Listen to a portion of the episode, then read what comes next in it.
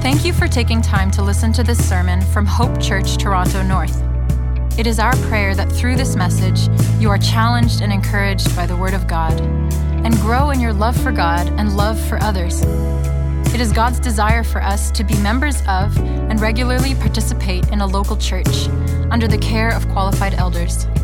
If you are not attending a local church right now, we encourage you to take that step.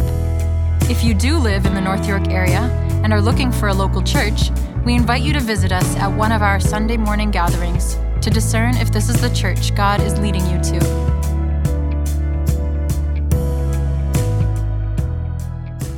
Please pray with me. Father, we have just sung that um, you are worthy. We believe that, Father. You're worthy, and we are needy. We're needy people. So, Father, use me to put you on display today. Give us receptive hearts to hear your word and the humility and the humility to obey them. And may the words of my mouth and the meditation of our hearts be acceptable to you. Amen. Um, I'm turning with me to Psalm 51. And the title of our message um, is coming up, or it's there, is Responding the Right Way When We Sin. Even after we've been given new spiritual life by God, we continue to struggle with sin. Can anyone here attest to that? And we will continue to sin until we are glorified with Jesus. So, because we continue to sin, how should we respond when we do? I believe that God's word gives us instruction on how we should. And in Psalm 51, we will find out how. And my aim after today is that we leave here with a clearer picture of what God requires from us when we sin. We want to know what response pleases our Father. Do you want to please Him? Well, let's jump right in and find out how. Um, today's takeaway, um, and that should be coming up, is four things to help us know we are responding the right way when we've sinned. If you haven't already turned um, to Psalm 51, uh, you may do so now and say amen when you get there. Amen? Amen. Before I read the text, um, let me give some background to why um, David wrote this psalm. In 2 Samuel 12, we see it. The prophet Nathan confronts David about his adultery with Bathsheba and his subsequent murder of her husband Uriah. Nathan sets David up with a story about a wealthy man who steals the one beloved sheep that a poor man had. And of course, David being a shepherd boy, as we all know, this really resonated with him. And naturally, David gets stirred up by the story and declares the death sentence on the rich man. And then, of course, Nathan sticks him in the side and says, Nathan says, David, you are that rich man. Let me read Psalm 51 um, for us. For the choir director, a psalm of David when the prophet Nathan came to him after he had gone to Bathsheba. Be gracious to me, God, according to your faithful love, according to your abundant compassion, blot out my rebellion. Completely wash away my guilt and cleanse me from my sin. For I am conscious of my rebellion, and my sin is always before me. Against you, you alone I have sinned and done this evil in your sight so you are right when you pass sentence. You are blameless when you judge. Indeed, I was guilty when I was born. I was sinful when my mother conceived me. Surely you desire integrity in the inner self, and you teach me wisdom deep within. Purify me with hyssop, and I'll be clean. Wash me, and I'll be whiter than snow. Let me hear joy and gladness let the bones you have crushed rejoice. Turn your face away from my sins and blot out all my guilt. God, Create a clean heart for me and renew a steadfast spirit within me. Do not banish me from your presence or take your Holy Spirit from me. Restore the joy of your salvation to me and sustain me by giving me a willing spirit. Then I will teach the rebellious your ways, and sinners will return to you.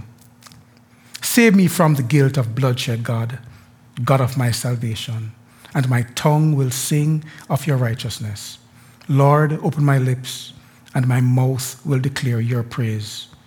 You do, you do not want a sacrifice, or I would give it. You are not pleased with a burnt offering. The sacrifice pleasing to God is a broken spirit. You will not despise a broken and humbled heart, God. In your good pleasure, cause Zion to prosper, build the walls of Jerusalem. Then you will delight in righteous sacrifices, whole burnt offerings. Then bulls will be offered on your altar. So I've read the entire psalm, but uh, my text is specifically going to be um, from verse 1 to 13. So, how do we know we are responding the right way after we have sinned? First thing, we recognize we choose to sin and are in need of help from God. Verse 1 to 3. It says, Be gracious to me, God, according to your faithful love, according to your abundant compassion, blot out my rebellion. Completely wash away my guilt and cleanse me from my sin, for I am conscious, and my rebellion for I'm conscious of my rebellion, sorry, and my sin is always before me. So David recognizes that he was sinful from birth. He's not blaming anyone. He has, his, he has this God given insight that compels him to confess not only his actual sins, but the deep infection of his whole nature. David has a clear understanding of sin. Now, depending on the translation you have, rebellion, evil, transgression, and iniquity are used. I'm going to just speak about two, centering on two transgression and iniquity. So, transgression is a betrayal of trust. Now, for there to be a betrayal of trust, there has to be a relationship of trust. David had a relationship with God. How do we know that? If we think about Psalm 23, he speaks of the Lord as his shepherd. And in Psalm 51, he's begging God not to take his Holy Spirit from him.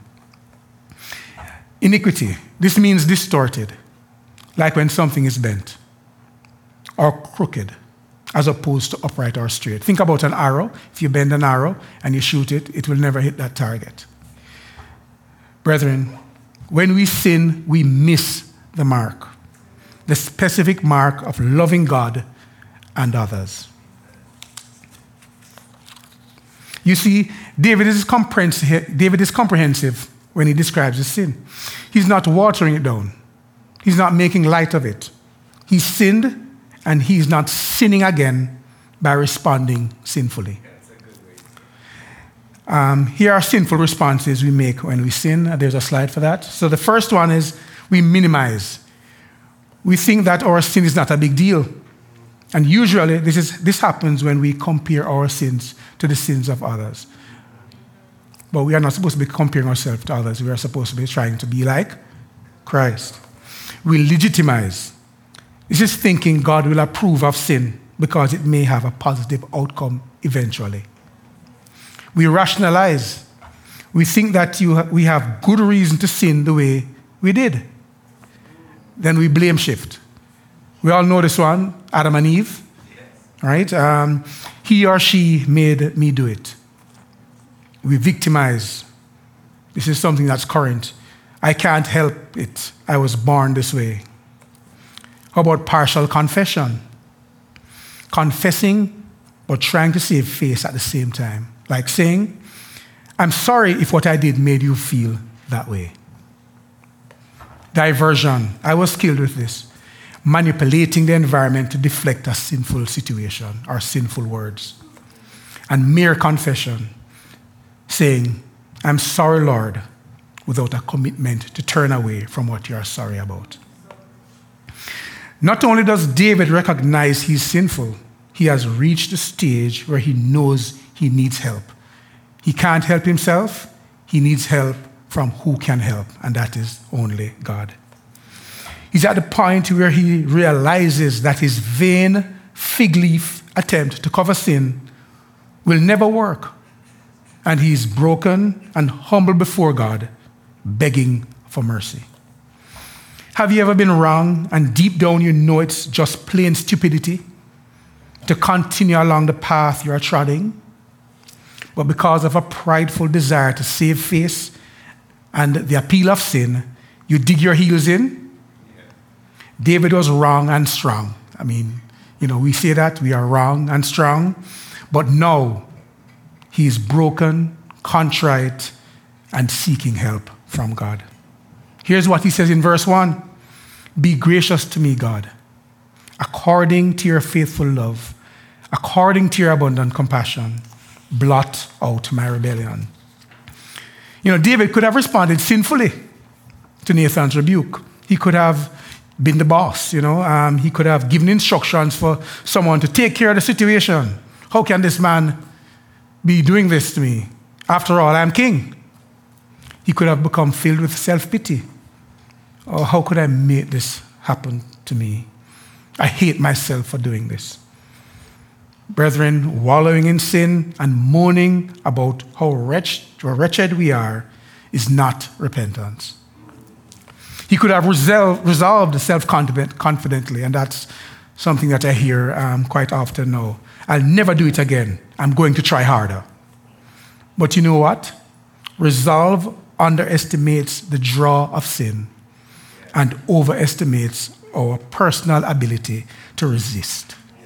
Remember, it was confidence in the flesh that got him into sin in the first place. David shows us that when we sin, we can't help ourselves. Only God can.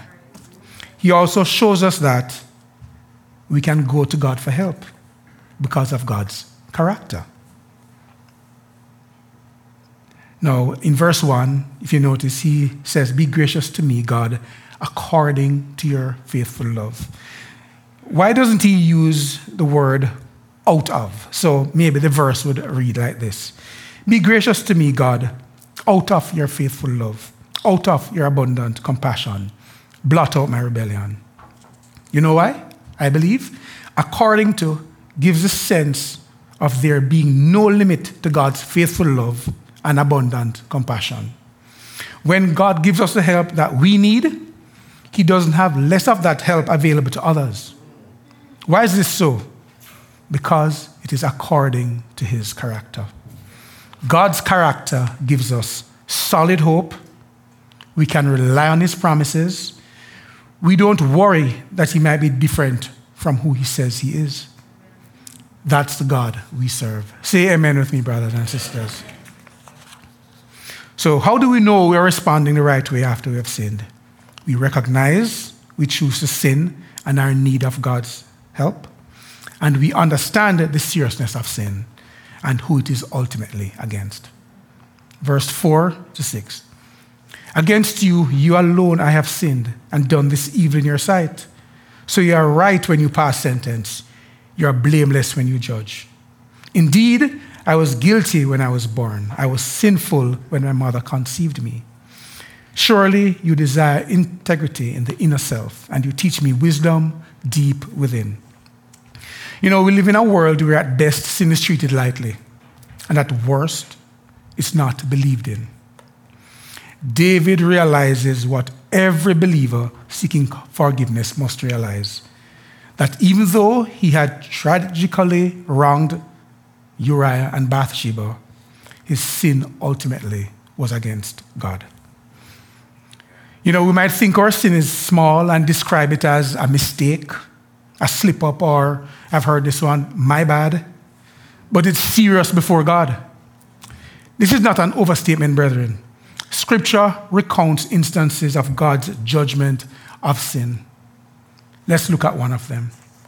Um, there's a slide for Leviticus 9 22, 10 to 3. Let me read. Aaron lifted up his hands toward the people and blessed them. He came down after sacrificing the sin offering, the burnt offering, and the fellowship offering. Moses and Aaron then entered the tent of meeting. When they came out, they blessed the people, and the glory of the Lord appeared to all the people. Fire came from the Lord and consumed the burnt offering and the fat portions on the altar. And when all the people saw it, they shouted and fell face down.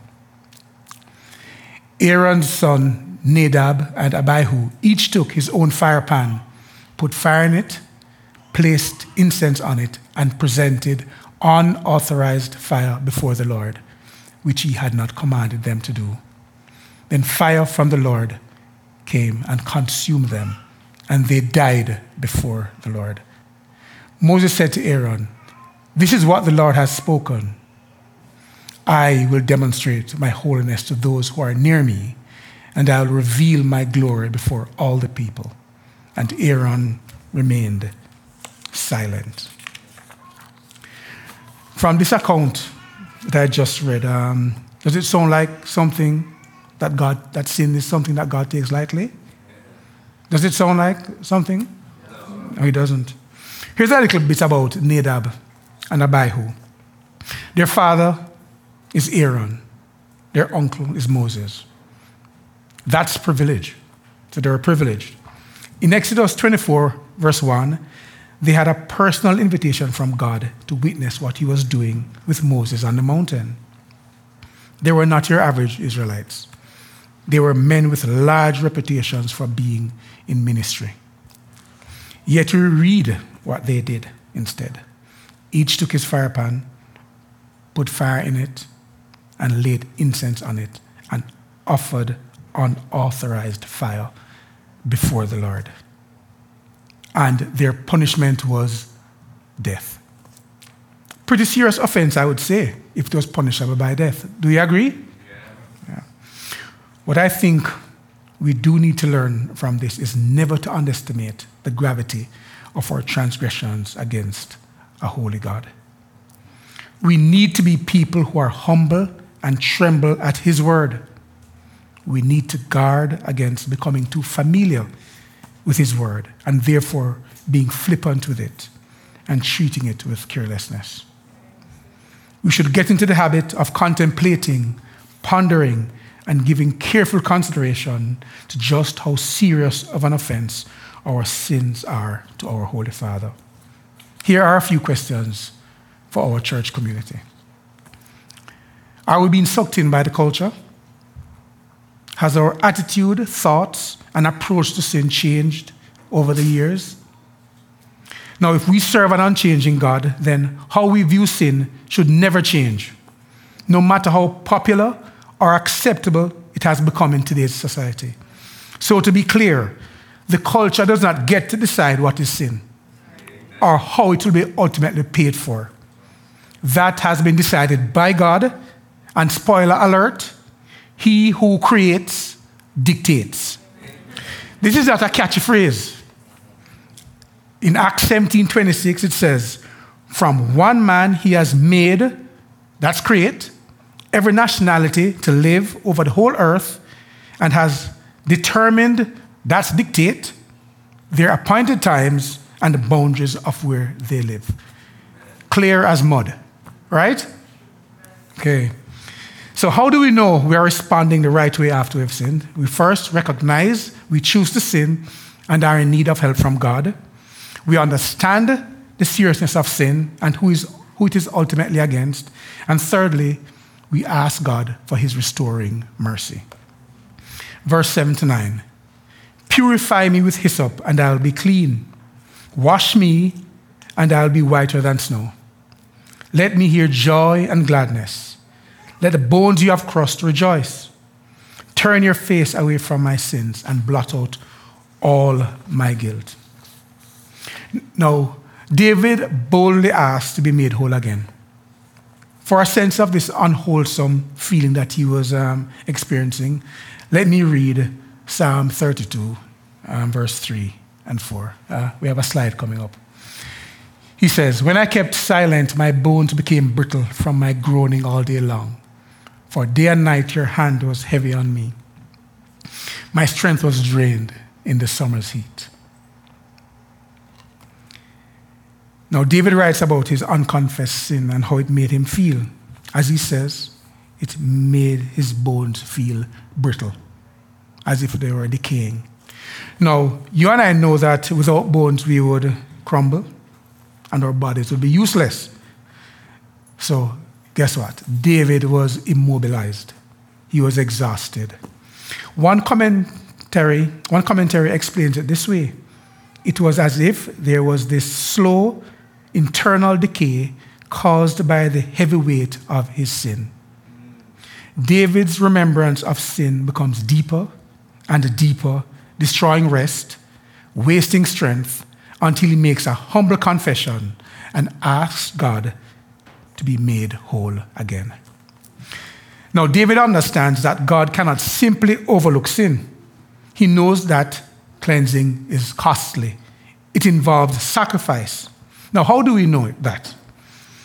In verse 9, he says, Cleanse me with hyssop. Now, I have a picture of hyssop. Could, could you show that? That's hyssop. Now, hyssop was a small plant that um, was shaped in such a way that it could be used like a brush. And what would happen is that the priest would use hyssop to sprinkle blood over a sacrifice. So when David asks God to purify him with hyssop, he's referring to the process of sacrifice and specifically the sprinkling of blood. David knows that the penalty for sin is death. So, in order for his sin to be removed from him, the penalty for sin must be paid on his behalf. Now, David confesses his sin in verse 32, chapter 32, verse 5. Um, we can bring it up. Then I acknowledged my sin to you and did not conceal my iniquity.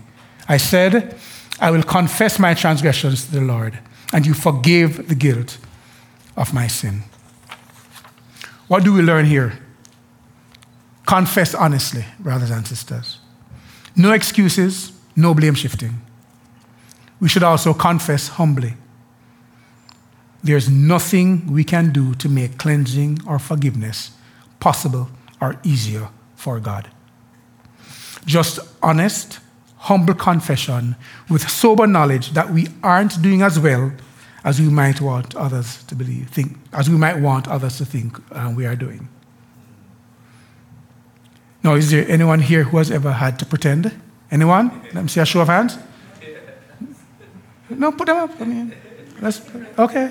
We've had to pretend. You know, you have that new gig, that new guy, new gal, and you have got to act the part, look the part, then you fall apart. Aren't you happy you can't pretend with God? Aren't you happy? How about this?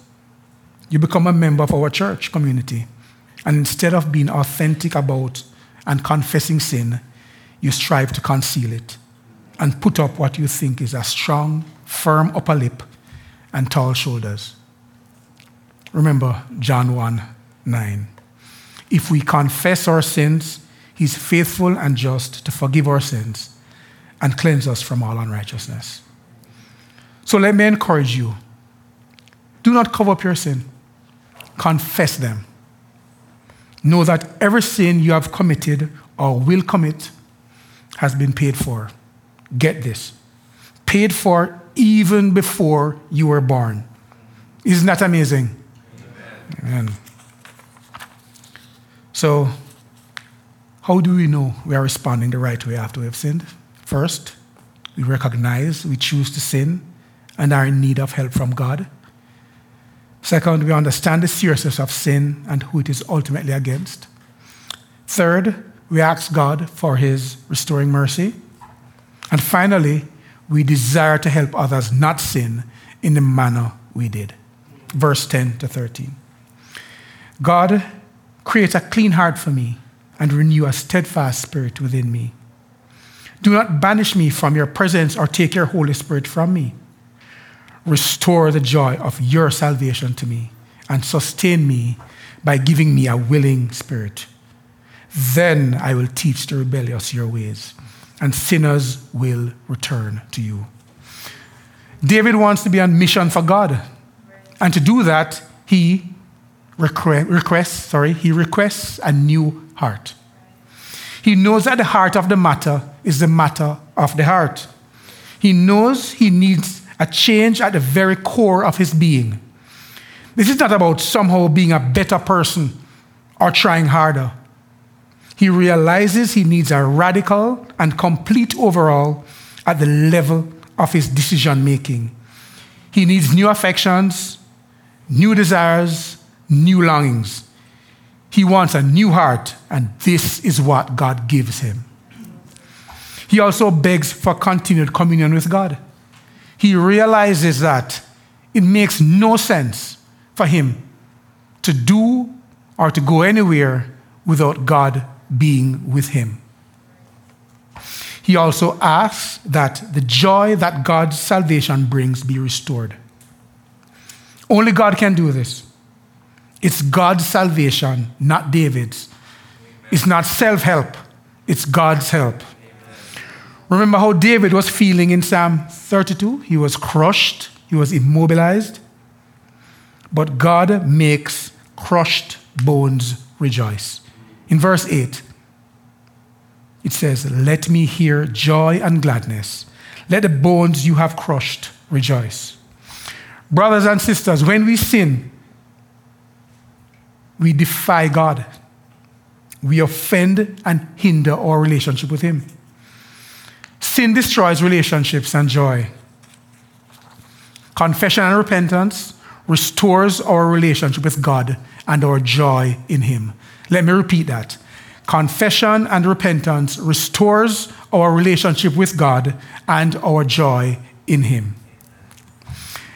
There's something I don't want you to miss. If you notice in the psalm, there's no mention of David's bones being healed or, for want of a better word, being uncrushed. David's, um, sorry, when we talk about being restored and experiencing joy again, this doesn't mean the consequences of sin go away. David's sin had disastrous effects on his life and that of his family. To name a few, his son with Bathsheba dies. His son Tamar is raped by his half brother Amnon. David's son Absalom murders Amnon. Brethren, sin has ripple effects. God wants us to avoid it. Sin has ripple effects. That's why we need to be involved in a church that strives to be a healthy community because we need support from brothers and sisters in the faith to help navigate those consequences. Now, this support is not support from the elders, it's support from all of us. We are all involved in supporting one another when these consequences um, face us. Sometimes we wonder why, after confessing our sins, we experience its, con- its consequences for a long time afterwards. But for those of us who trust in Christ for salvation, be thankful that we don't pay for our sins. Christ did. For the unsaved who might be with us today, will you trust in Christ alone for your salvation? If this is something you want to explore, let me encourage you to speak to one of the elders after the service. Verse 13 says, Then I will teach the rebellious your ways, and sinners will return to you. A restored David is compelled to spread the news of God's grace. He doesn't want others to sin as he did. He doesn't want to hoard his restored joy. He desires that his broken life be used by God to heal others. How do we respond to the grace that God has given us? we should be telling our neighbors that only Jesus saves. How about doing that now? Turn to someone beside you and say, Only Jesus saves. Only Jesus saves. Trust Him. This trust is not a leap in the dark, it's not believing in something you can't prove, as so many people think. It is biblically speaking reliance, a rock solid, truth grounded, promise sealed trust in the risen Jesus to save us from sin. As I close, Did you notice that nowhere in the psalm did David pray about um, restraint or for men to hold him accountable or for protected eyes? I'm not saying that those are not good things to pray for. But I believe David knows that sexual sin is a symptom, not the disease, and we should too. We give way to sin because we don't have the fullness of joy and gladness in Christ. We waver and are enticed because God does not have the place in our feelings and thoughts that He should. Now imagine this. Let us say I stole bread. You know, Pastor Yogi he has bread, so I sneak up at his home and I steal a crate of bread. And um, you know, I become a member of this church. And Shayon um, does a, um, he writes a song about my sin. And uh, ever so often we sing that song in, in services. Would, wouldn't that be like crazy? Sounds crazy, right? But the account of David's sin was put to music. This psalm was put to its music and used in connection with worship services conducted in the temple at Jerusalem. There are two things we can learn from this. The songs we listen to can help or hinder or fight against sin. And concealing sin never works. David tried this, and all he reaped was misery.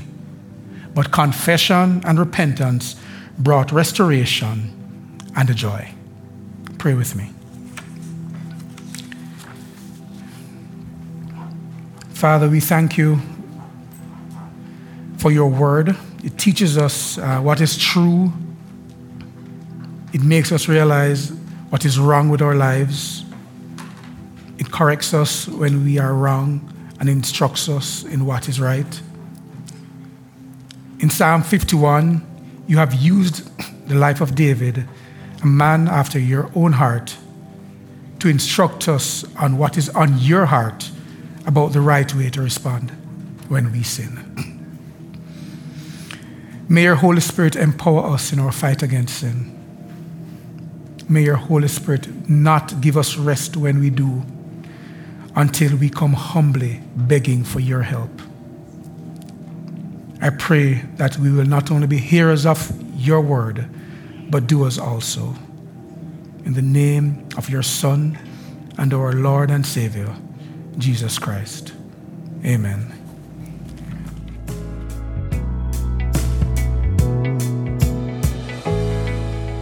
More resources or information about Hope Church, visit hopetorontonorth.com.